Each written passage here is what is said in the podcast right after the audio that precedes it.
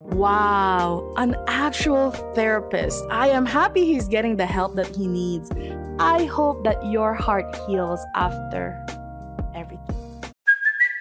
It's Kaley Cuoco for Priceline. Ready to go to your happy place for a happy price? Well, why didn't you say so? Just download the Priceline app right now and save up to 60% on hotels. So, whether it's Cousin Kevin's Kazoo concert in Kansas City, go Kevin, or Becky's Bachelorette Bash in Bermuda, you never have to miss a trip ever again. So, download the Priceline app today. Your savings are waiting. Go to your happy place for a happy price. Go to your happy price, Priceline. Before we get started, I just want to remind our viewers that if you like seeing more Yaoi content and would like to support this channel, please don't forget to smash that like button. Also, if you haven't done so, please subscribe to this channel and hit that notification bell. Feel free to message me in my social media at Zil Fujoshi, which I'll be using to interact with viewers about more Yaoi content. If that's something that interests you, feel free to follow me at Zil Fujoshi. Finally, this episode will contain explicit content and a lot of manhwa spoilers. With that in mind, please proceed with caution. You have been warned. Now, without further ado, let's jump into season 2 of chapter 25 Even If You Don't Love Me. I have never seen a dog that chill. He looks so nonchalant every time he appears in a chapter.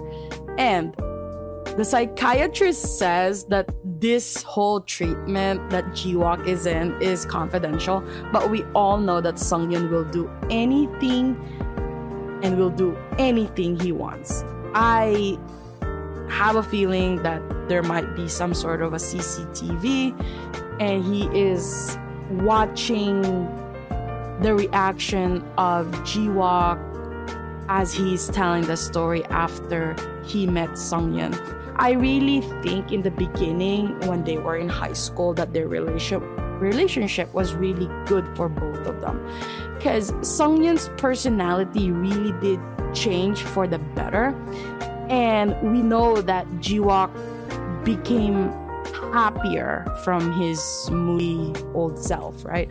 But I think Jiwook didn't feel like he deserved to be happy especially after his dad died. So he decided to leave Sungyun. I am proud of Jiwook though, even though he thought about, you know, doing some self harm and because he never did after everything that happened, I thought that um, with everything that he was going through, um, I'm still hoping that he gets better and actually have a happy life. He endured through all of the bad things he did through and through. And I'm glad that Sungyun found him before he went through all the bad thoughts that he was thinking of doing or acting on those actions, you know. I hope that he'll let Sungyun help him heal his broken pieces. To everyone who is experiencing the same thing that Jiwook is, I am rooting for you to heal and to have happiness or to find the happiness that you deserve. Hug tights. I am obviously tra- traumatized though by all of the things that hap- that is happening in this story, but I am also happy of the character development. Back of this whole story though, remember that in their high school days, there was this blonde guy who was always jealous of Jo Sungyun. So he started getting interested in Jiwook because Sungyun wanted Jiwook. He even looked for an idol who looked like Jiwook. That idol's uncle brought that idol to the hotel, and the blonde guy ended up offing that uncle. And as punishment, his father, this blonde guy's father, sent the blonde guy to America. I think before leaving, this blonde guy made up a lie about Jiwook's father borrowing some sort of money and told the guy who was collecting the money from Jiwook to accuse Sungyun that he was behind all of the loan shark stuff and that um, Sungyun was the reason why everything is happening to Jiwook right now. I'm honestly so glad that um, um, we have come to this point already.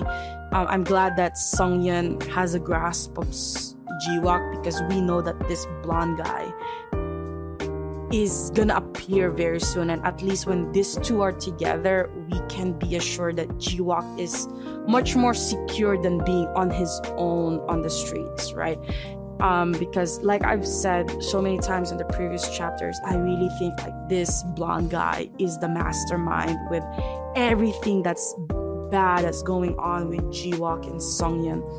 And he just hasn't appeared yet, but I really have this gut feeling it's this high school blonde dude that is the root cause of all the problem.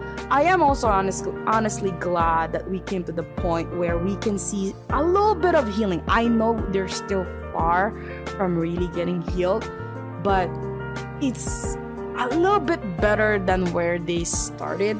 Sungyeon is at least acting like a little bit more of a decent human being. He's not pushing it like he used to.